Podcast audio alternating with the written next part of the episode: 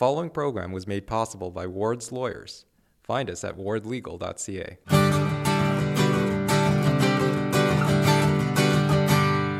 We are a handful of downloads away from ten thousand. Can you measure downloads in handfuls? Sure, why not?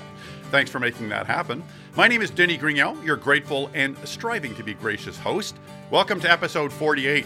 Christopher Sweetman may have waited a few years to launch his first C D, but patience has been a virtue for the Lindsay musician, whom you'll hear from. The Kawartha Lakes Police Service is recruiting. Inspector Kirk Robertson tells us how that process has evolved since he joined the service about twenty years ago. We get an update on Coby's Wellness Centre. Spoiler alert, one million dollars. Also, my conversation with what you think is an inanimate object, but come on, theater of the mind, theater of the mind, people. So grab your seat, cell phones off, the curtain's almost drawn, lights are coming down. Now enjoy the show. This is The Advocate Podcast, stories from Kawartha Lakes.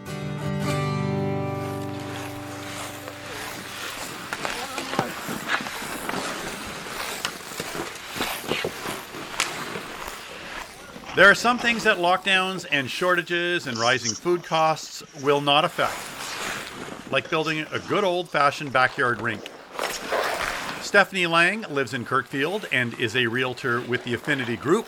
When she's not busy showing homes in Kawartha Lakes to prospective buyers, she's on her backyard rink, sometimes enjoying it, probably a lot of time hosing it down and maintaining it. It's a very special rink that she and her fella Aaron and her dad Mike, also a realtor, recently built. But hang on, did I say this rink was on Stephanie's backyard? Not exactly. Stephanie joins me on the line now from that special rink. Hi, Stephanie. How are you doing, Denny? Nice to be here. Hey, tell us about uh, about the rink. Where is it located? Because I don't think it's on your backyard, right? Well, not quite. We're just over on Balsam. So in a way, when the lake freezes over in the winter, we just get a really extra big backyard. I can hear some skating in the background now. So describe to me what I would see if I were standing next to you and spinning in a circle.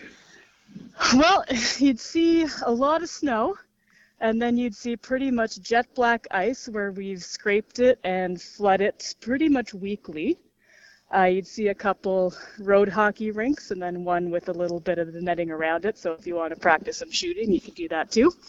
Okay. And you'd probably see a lot of pucks buried just outside of the where it's been shoveled. Harkens back to my youth. Okay, I, I can understand if it's a backyard rink on the lake where you're just scraping it off. I think we've all done that. But I I heard you say that you're actually watering it like you would a regular rink. So so tell me how that works. Well, so we've probably done a rink every year for as long as I can remember, but uh, in the last two years, I'm sure you've had a bit more time on your hands as we have. I wonder so why. So we were trying, yeah. So we were trying to figure out a way to, you know, fix the cracks as they came up and keep it a little bit smoother if it gets snowed on. So what we devised was it's just a hose system. So we hook it up to an outside tap. You run the hoses, you connect it to what is essentially a little homemade Zamboni. So it's P V C piping, and you've got a T that goes down to more piping at forty-fives, and then you bring it across. And then we've hooked up uh, just an old bath towel, and that just smooths out the rink. How far are you from the house that you're dragging this hose all the way out onto the lake? It's three hoses, full disclosure. Okay. Yeah, so it's about it's about one hundred feet. It's pretty well worth the time when you're skating on it as regularly as we are. Okay, well, tell me about it being well worth the time as opposed to just doing a backyard rink. Why did you not just go with, you know, scraping down uh, part of your backyard, and you wouldn't have to use three hoses then? Well, I mean, it's just the quality of the ice, and if you have a lot of time and you're you're sharing it with the neighbors and you have a team of people that will help shovel it with you, I mean, maybe it's not as much time as if it is you just did it yourself, but we've got pretty decent teamwork going on. Um, we also have the benefit of being here year-round, so it's not like if you're a weekend warrior and you leave for the week and you come up and your rink's shot because you weren't there all week. We have the advantage of, you know, if it snows on a Tuesday, we're here right away. You shovel it off, you give it a hose, and then, you know, the ice is good again until the next snowfall. Okay, you said we. So you've got neighbors, as you mentioned. Have you d- devised any kind of schedule as to who goes out when, because Balsam, you're out in the open there, and it's it's yeah. it's going to be windy, and we've had some pretty cold weather. Or are you drawing straws, as it were, to see who goes out to scrape it off? No, you know what? If you have the time, we just kind of put the call out to a couple neighbors saying, listen, we're going out now. If you're available, come join us. If not, we kind of catch them next time. So there's no sense in scheduling anything, because you can't really schedule it like you can, like you can't schedule the weather. Mm-hmm. So it's just, it's all hands on deck if you got them, and you know, you got to be out there when the snow flies. How does this experience compare to if it were a rink on your backyard? Uh, I've never had one in my backyard, to be honest. So, I mean, the advantage you have living on the lake and getting a, if you're able to do this, is you kind of get to make it to size.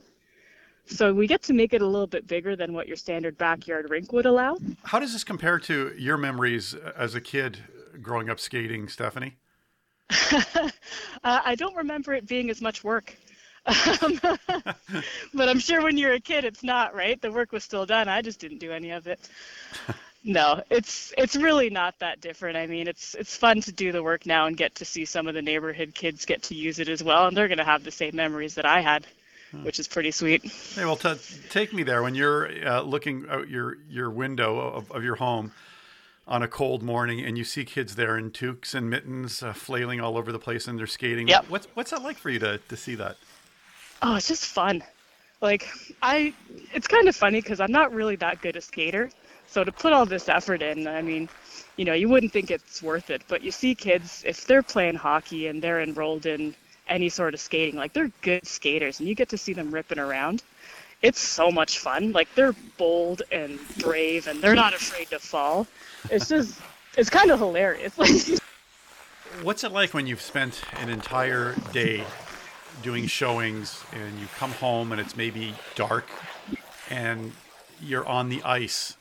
You know what? It's not that different than coming home in the summer and you get to sit out on the dock and it's warm. I mean, it just, it reaffirms that the choice you made to live here and to work here, regardless of if you're running around or if you're, you know, have a leisurely day. It just reaffirms that it's a good choice because of all the things you get to do. To come home and if the fire's still going and it's dark and people are out skating and the floodlights are on. So, you know, it's a, it's a nice feeling.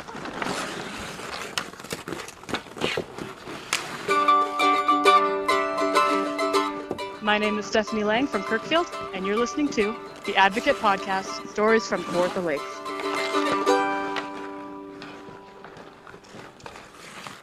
So much about policing has changed in recent years. Everything from how the law is enforced, the training the job requires, to more culturally diverse staffing, but also how the recruits are recruited.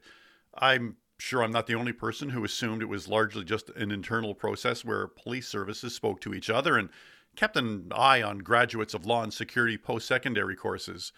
But police services are casting that net much wider now, using, among other things, the net, as in the internet.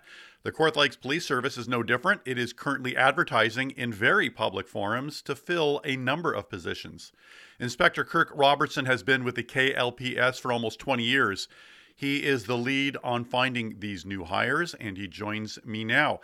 Inspector, how does today's recruitment process compare to that of previous years? It's certainly different than from when I got hired twenty years ago, I can tell you that.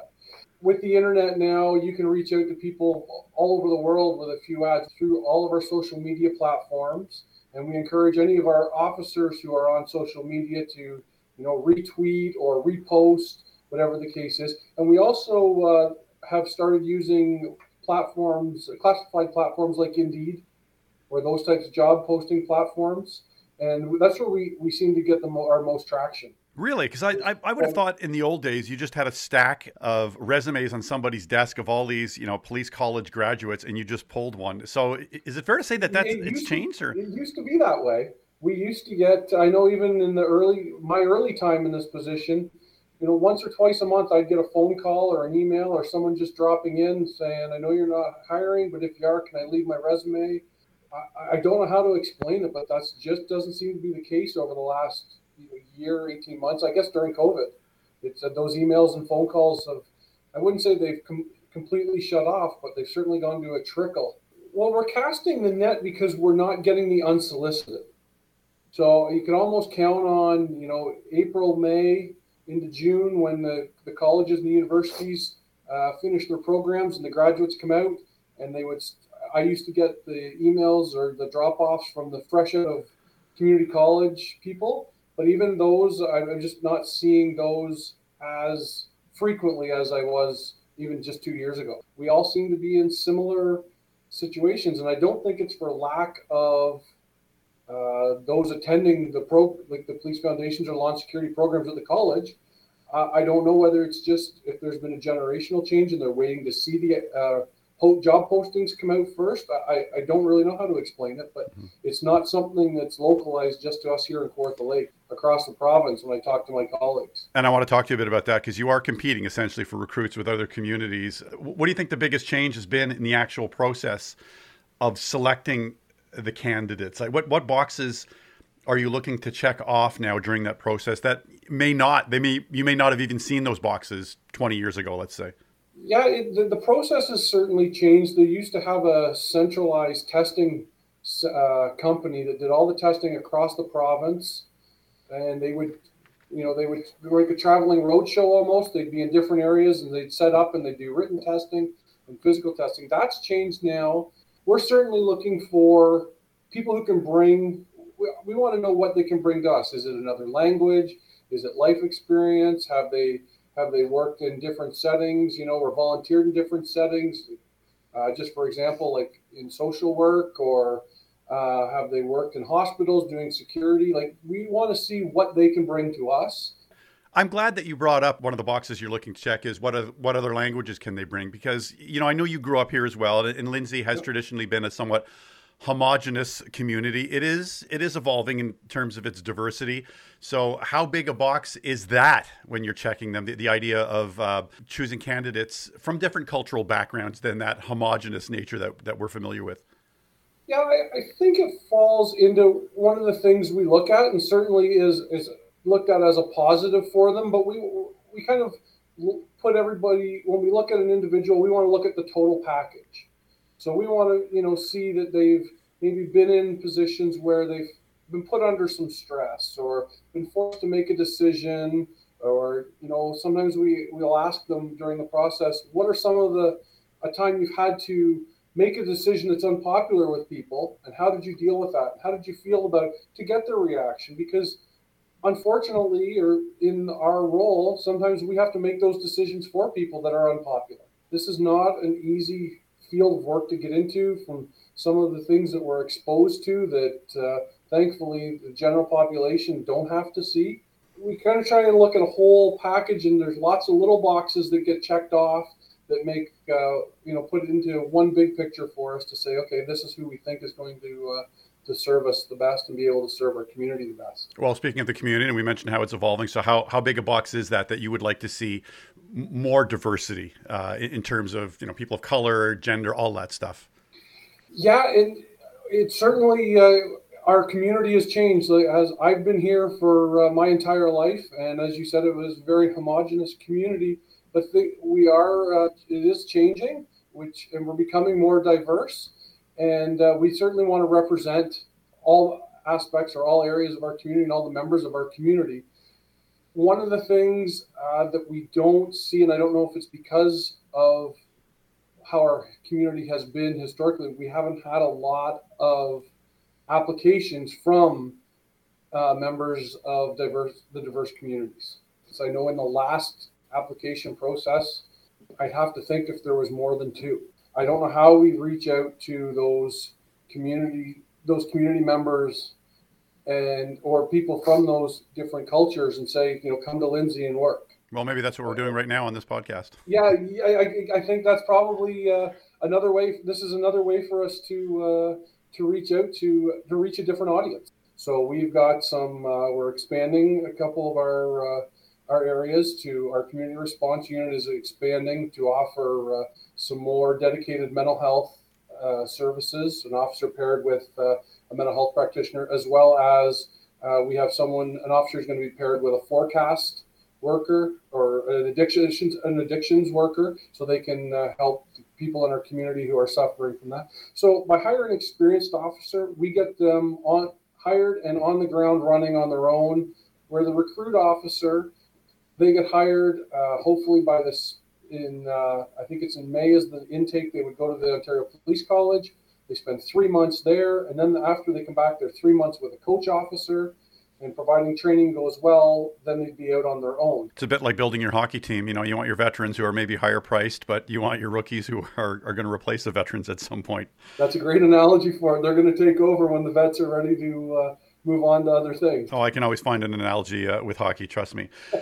The psychological training, which you've you've mentioned in your uh, in your recruitment posting, that, that there will be some psychological testing. What can you tell me about how that has changed? So the actual testing itself hasn't changed a great deal as far as to get your qualifications to apply to be a police officer. But certainly once the people are hired, we're doing what we can to increase our resiliency training, the road to mental readiness training for all of our officers, and encouraging them to, if they have other opportunities that they find on their own, to take advantage of those as well. You know, twenty years ago, you know, the analogy, you just push it all down, bottle it up, and t- keep it to yourself. Not anymore. We're encouraging everyone to talk when there's something goes on, and we sometimes approach them and, and not make them talk, but ask them, how are you doing? Like, are you okay? Should you talk to somebody? Can we set you up with one of our peer counsel, peer support people, or does it need to be something more formal? That certainly has changed over the years. Change isn't always easy, but we're we're getting to some of them. But if we can instill, especially in our new recruits, that it's okay to do all those things, and it's just a normal part of, you go to the doctor once a year, you go to the dentist once a year, maybe you should see your therapist or your counselor once a year just to check in and make sure everything's good. That uh, is something that we're really pushing. And that has certainly changed. One of the big changes in the psychological component uh, since uh, in the last twenty years, like since I've been doing this job.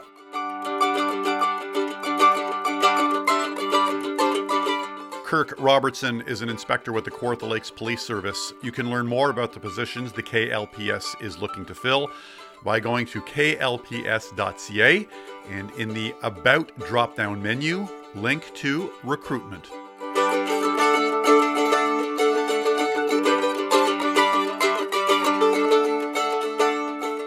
My name is Maria Francis from Ward's Lawyers in Lindsay, your official sponsor of the Advocate podcast, Stories from Kawartha Lakes. Hey, I just checked the numbers and we are still one hundred percent local media and part of the Advocate Online and, of course, the Advocate magazine. Our publisher is this guy, Roderick Benz. The February issue of the Advocate is our second annual Union edition. With a bold cover and an insightful feature analysis by our own Kirk Winter, we look at how unions are aiming to reclaim lost ground. Our opinion page draws in expert opinion from Professor Dennis Raphael from York University on how the healthiest nations are the ones with the greatest union strength. As always, the Advocate aimed for a broad range of stories. Contributing editor Trevor Hutchinson examines a Canadian healthcare system in crisis, and that was before covid nineteen. That's all in the February Advocate, available now across Kawartha Lakes, including at Kent Place Mall in Lindsay, and Country Cupboard in Fenelon Falls. And you can find us, The Advocate Podcast, Stories from Kawartha Lakes, on Spotify and Apple Podcasts, where you can subscribe for free. That way the episodes just magically appear in your device and are ready for listening. And each download ensures we will be around for many years to come. So please like our Facebook page and share the links with your friends. Coming up, an update on a story we brought you last summer about how an ambitious project to transform a former train station into a hub of wellness is coming together. Oh my. So you can see here, this is the big door that would open and close to accept baggage. Potbelly stove, there's a there's an old sleigh up here, and some other, um, some uh, big wagon, lots of other artifacts from through the years. I don't think that will be actually in the, the the examining room because, of course, there's a lot of parameters there from Ministry of Health and, and other other guidelines that we... That's Jennifer Wilson last summer touring me through Coby's decommissioned train station just behind the Ball Diamonds. You can listen to that entire interview in episode thirty-six. It's it's really a neat tour. Jennifer is the general manager of the Coboconk, Norland, and Area Chamber of Commerce, and one of the people spearheading an ambitious project to transform that old train station into a wellness center. It's it's kind of a medical hub of sorts, of doctors and dentists and mental health practitioners, as well as some community space. They're hoping to have the local food bank in there. Now, at the time of that tour, it was equally ambitious to imagine the transformation becoming a reality. Well, ambitious for people not named Jennifer Wilson, and for good reason. She and the rest of her team recently reached a fundraising milestone of one million dollars. Jennifer Wilson joins me now. Hey, Jennifer, thanks so much for making the time for us again. Thanks very much for having us. Okay, when you started this project, I'm sure you had projections and timelines all spread out on, on sheets. When did you initially think you'd hit that one million dollars mark? That's a great question, Denny, and it's something we put a lot of thought into, and we didn't really have a lot of answers. Um, it was something that Uh, that amount of money was something that hadn't really been attempted uh, in the communities that we were aware of for quite some time, if ever. And uh, we we felt the engagement of the community for the concept right from the beginning. And so we thought we would give it a shot. And it may take a few years, but we would we felt like we would get there. Hmm. And imagine our astonishment and uh, gratitude and um, enthusiasm when we reached that one million dollars mark uh, in less than one year. So what does that milestone represent in terms of getting funding from the other sources of revenue that you're going to need, you know, be it government or, or corporate or or, or private um, donations and contributions? Right. So the one million dollars is really, I think, a signal to the rest of the world, so to the other levels of government, to understand that this community, although they have said in the past they need it, this is, they've taken action. They are walking the walk. They are saying this is needed in our community and we're willing to invest in making it happen. The municipality has been uh, extremely supportive. We couldn't ask for more from the municipality as a partner. And um, and now we hope that the um, the federal and provincial governments will join us as well in this project. We will start to see in the spring, uh, soil start to move. The site will begin to change to um, to allow for the building to start construction later in the year. And uh, and we'll go from there. But I think that people will be excited to see some progress being made physically on the site. The project itself, if I've got my number right here, it's you're looking at about an eleven million dollars overall project. Yes, that's right. Okay, so um, how how close are you? You're still, I don't want to uh, downplay the one million dollars milestone, but that still represents less than ten percent. So how close are you to, to reaching that that eleven million dollars mark when you can actually hang up a shingle on top of the, the door saying Summit Wellness Center? I would love to be able to tell you that in more definitive terms right now, Denny, but uh, we do have some irons in the fire that are hope we hope to uh, to have confirmed in the next couple of months that we'll be able to, then I'll be able to answer that question more clearly for you. But we could be fairly close um, uh, should some of these come to fruition. How much more do you have to go to the individuals in Coboconk who've really stepped up? I mean, I, I understand you have more than a thousand people who've really stepped up. How often can you keep coming back to that, to the members of the community and saying, you know, we just need a bit more? We don't want to do that at all. The um, and it's not, I just want to say it's not just Coboconk, but Norland and Kirkfield and Woodville and Burnt River and Rosedale, um, this and, and support throughout the Kawartha Lakes and outside of the Kawartha Lakes as well. So all of those supporters have come together. Um, we don't want to say to them, um, you know, can we do a little bit more? There will be still some fundraising happening. As you said, it's an eleven million dollars project. And so we will gratefully accept donations as they continue to come in.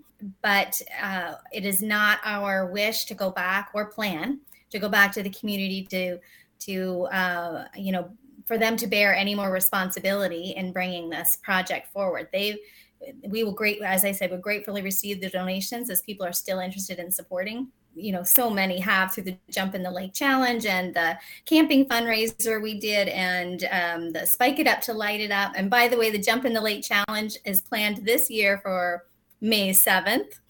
Uh, and uh, the volunteers organizing that are hoping to raise one hundred thousand dollars for the Wellness Center this year. So more will continue to happen, but that will be because the community wants to do it rather than um, any kind of uh, pushing coming from outside sources. The part of it that has blown us away from the beginning is that everybody wants to, or not everybody, but many, many people want to be involved. They they want to have some fun with it. They want to participate. They want to be part of making it happen.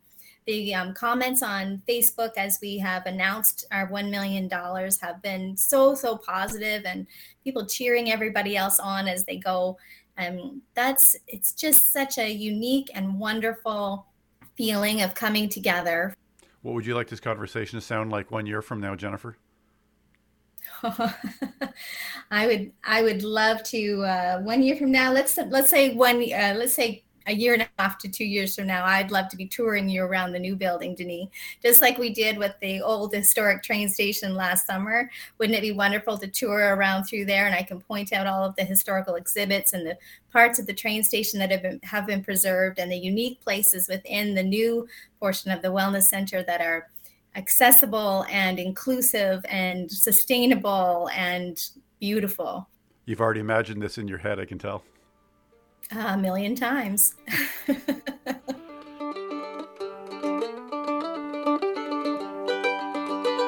Jennifer Wilson is the general manager of the Coboconk, Norland and Area Chamber of Commerce and part of the team creating the Summit Wellness Centre. You've probably seen those semi-sparse shelves at your local grocery store. No need to panic. You can read in, you know, legitimate media with real journalists why this is a blip that will be corrected in due course. The Advocate magazine's Will McGinn also covered this story locally, which you can read by going to lindsay advocate dot c a. Now, I know I'm breathing easy. In fact, I can say I am most certainly not experiencing a shortage of fruit in our home. To further elaborate on this, I am joined now by a banana from our kitchen. Hey, Banana, thanks for coming on the program. My pleasure, Denny. It's nice to be acknowledged for a change. What do you mean by that? Face it. You barely even notice me, let alone speak to me. Ever. One could say that you even ignore me. I don't think that's true. In fact, remember last week when I yelled out to Nancy, hey, do you think these black bananas are okay for making banana bread? My point exactly. For the past two years, you have transformed me into bread seventy-four times. I have been keeping count. Conversely, you have peeled and eaten me only six times. Okay, okay, I get it. I should be eating more fruit like bananas. Look, sometimes uh, I just get busy and, uh, and and I get preoccupied and I forget to eat and... Hang on, I have another call coming in. Hello? Bonjour, Denny. It is your good friend, Doritos. Why is it that I have not heard from you today? It has been more than twenty-four hours since we last got together. Hmm. Well, sorry about that, Doritos. I guess we got some catching up to do. Hmm. Nacho flavor. Good. Can I do one more? Yeah, absolutely. The rich baritone radio voice you hear now belongs to Mark Doble from Lindsay, and you're listening to the Advocate Podcast Stories from Kawartha Lakes. Okay, man, that's way better, thanks. Well, whatever. At the beginning of the program, I mentioned that we are literally a small handful of streams away from ten thousand. And each and every one of those is thanks to our official and exclusive sponsor, Ward's Lawyers. They offer a wide array of legal services, so they've got you covered. If you're looking for a lawyer, may I suggest you start there at ward legal dot c a. It's the right move. You're listening to the Advocate Podcast, Stories from Kawartha Lakes. Hey, here's the cool thing about art, any kind of art. You can create it at any age, at any time, really. There's no rule. Christopher Sweetman has been creating his art as a Lindsay musician and singer-songwriter for decades, but it wasn't until very recently that he released his very first C D, Signal and Noise, which was produced by Jeff Gutteridge of Looking for Heather. Not a delay, really. It's more of a wait for the ideal time kind of thing. Well, Christopher made the time for me to discuss his music and his new C D, and how his wife Tracy factored largely into making this dream real. I am a con man from the fine snake-bitten backwood down the road. Give me your time, I'll cross the line, and I'll take everything you own. You mentioned that you'd had the idea to put out the album for, for quite some time, and uh, given that it's so much easier to do it now because of the technology that we have than... than you yeah. and I might have had when we were in our twenties. I'm, I'm just wondering, what, what held you back from, from making that leap? Well, uh, it was really, uh, I guess, a lack of material. Uh, you know, a few years back, uh, I uh, I joined this band with a bunch of friends that I had and uh, and have. But uh, we were, uh, you know, focused on original songs. And, um, and so uh, that uh, sort of got me hyped to, Uh, start writing and and uh, and getting some songs together, but in the end, uh, it it you know it didn't work out where we had uh, released uh, those songs. So I still had all these songs uh, available to me, and and uh, and that's you know where the kind of the joke came in with my wife. I said, you know, I've got all these songs here, and, you know, we should we should you know release them. Um, and, uh, and she was incredibly, uh, supportive of that. And, and really it was, if it weren't for her pushing me to do it, I probably never would have. It's only money anyway. Walk away. Well, I know she figures into one of your instrumental pieces, her namesake, Tracy, being the name of the yes. song.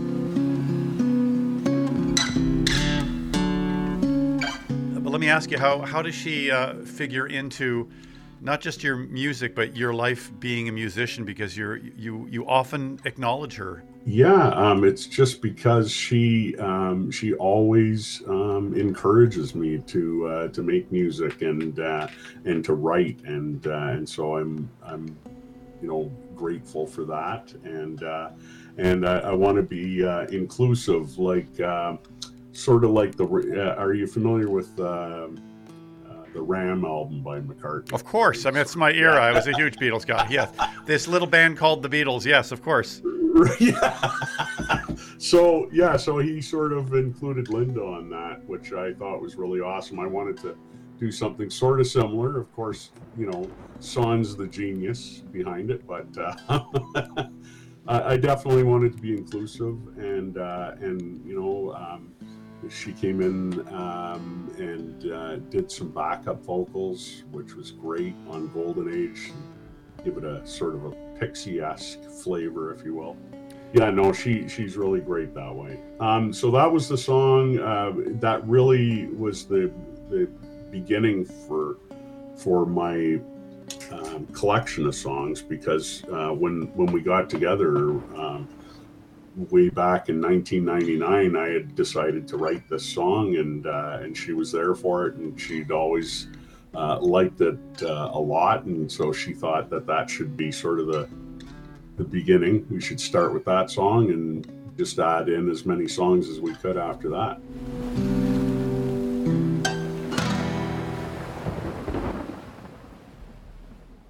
You weren't sure that the album would ever come to fruition. Why did you think that? Um, it it just seemed like uh, something that, um, you know, I, I, j- I just never thought would. Um, as much as I wanted it to, it just seemed like uh, it was this um, this thing that just wasn't attainable for me. Why is that? Um, I don't know. Uh, maybe uh, just... You know, sometimes I uh, I can be my own worst enemy in terms of uh, ambition and things like that. But um, and and that's w- really where uh, where I needed uh, the encouragement from Tracy and and you know pushing me through to that. But um, yeah, it just it it seemed like something that was just sort of a more of a, a dream than a reality, I guess. I'll wait in the city for you, my lady. Don't take long. Give up that dull vibe round you and turn your sunshine on like you used to do. you had the experience of, of a couple of decades as a musician. And with that comes the autonomy of being able to call your own shots. And mm-hmm. and now you find yourself in a studio working with a producer like Jeff, and yeah. uh, you have to relinquish some of that some of that autonomy, some of that control. So what was that like? Oh, honestly, it was no problem at all. I, I was happy to let him take the reins and uh, and just go for it. And, and, I, and uh, you know, I, I don't really, uh, as much as I, I write songs and play music, I don't really consider myself to be uh, a musician per se, or a musician's musician. I, I know enough, uh, just enough to get my point across. So where Jeff came in was to to take that idea and uh, and just run with it and say, here's here's the result of that. And uh, most of the time it was thumbs thumbs up. Uh, other times it was, um, you know, maybe maybe let's change that guitar solo a little. But that was very rare, and uh, I was really happy to uh, to have him take control and, and and put everything together like that. Just amazingly.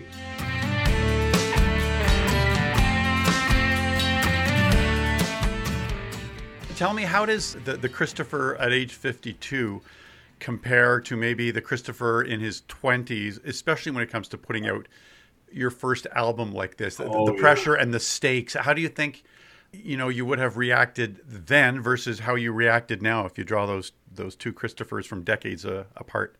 That's a really good question. Uh, back in my twenties, I, I liked uh, to write a lot. Uh, I thought that I was going to uh, maybe end up being a writer. I guess what, what's come out now is is uh, is something a lot more obviously mature um, that I'd put out uh, musically. Um, I, I don't think it would have been uh, it would have been further from possible back in my twenties. It just wasn't something that I was interested in doing. I wanted always to be close to music. I'd, uh, uh, maybe, uh, try to, uh, write lyrics, um, back in those days for, for, um, people, or, um, even, uh, even interview them. Um, uh, there was no podcast back then, but, Uh, I wanted to uh, to get close to uh, uh, to music in any way I could, but I, I think that um, that I'm glad I did it now instead of then, because uh, as I say, it's just a more uh, mature sort of product that we have. The stakes are, you know, lower, I guess, because um, I don't have any sort of pressure on me to. You know, to succeed as a, I mean, that's not the purpose of this album, is to, um, to, you know, become uh, a popular musician or anything. It's just something that I, I wanted to do and, and get out there and, and hope to do again. On a green grass hill under August blue, you and I are just brand new with a twister on a kite string. On our mark with so much to say, we will reflect back on this day with a long gone song. You've had some time now after the yeah. release of this C D. When when you listen to that C D, uh, what do you see? What do you feel? I feel like it's uh, exactly what I wanted to do. And, you know, it's it was uh, three years uh, from the time that, that I sat down with Jeff and and uh, and sort of discussed the idea of putting this out until it was released. And in that time, I had enjoyed listening to it, as I say, but never, th- but was nervous about putting it out. You know, it's not exactly um, the pop album of the year kind of thing, you know. But now that it's out, I'm, I'm happy it's out, and I'm pleased with the results, and uh, I think it's great. Yeah, I have no complaints there at all. The deputy rides again. That song's not over yet. The deputy rides again. Has absolutely no regret. The time for talk is over.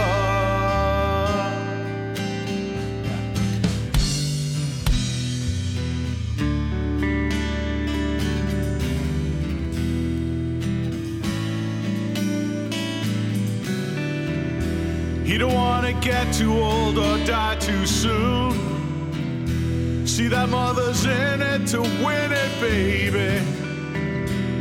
Sole contender at his own high noon. The glory's a gimmick, maybe the time for talk is over.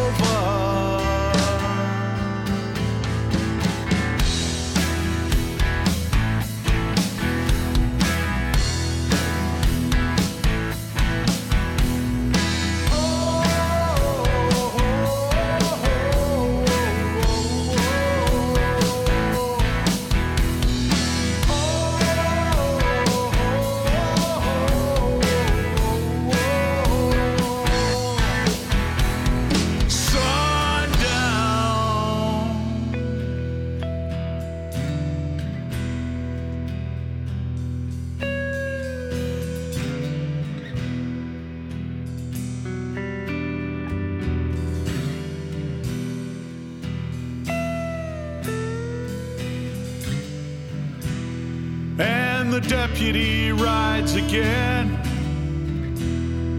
That song's not over yet. Oh, the deputy rides again. Has absolutely no regret. The time for talk is over.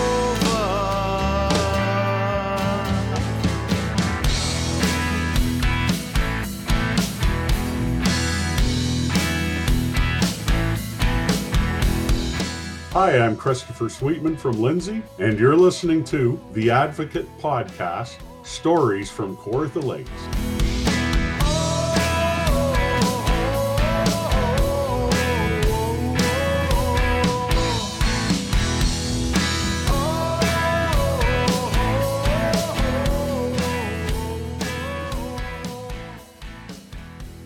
That's my favorite song from Christopher Sweetman's debut album. That is The Deputy Rides Again off Signal and Noise. You can also hear Jeff Gutteridge's influence there via his, his really nice work as producer of that record. You can find Christopher's music at christopher sweetman dot here now dot com. You can find our official sponsor at ward legal dot c a. For all your legal needs, the team of lawyers at Ward's has you covered. They had me covered when I needed someone with expertise to go through a contract. Gerald Van Halteren had us covered when it came to writing and performing our theme and musical bridges. The Advocate Podcast, Stories from Kawartha Lakes, is written, produced, and hosted by me, Denny Grignell. Please tell your friends about us and share, share, share. And stay safe, safe, safe, and patient. We're almost there. Talk to you in two weeks.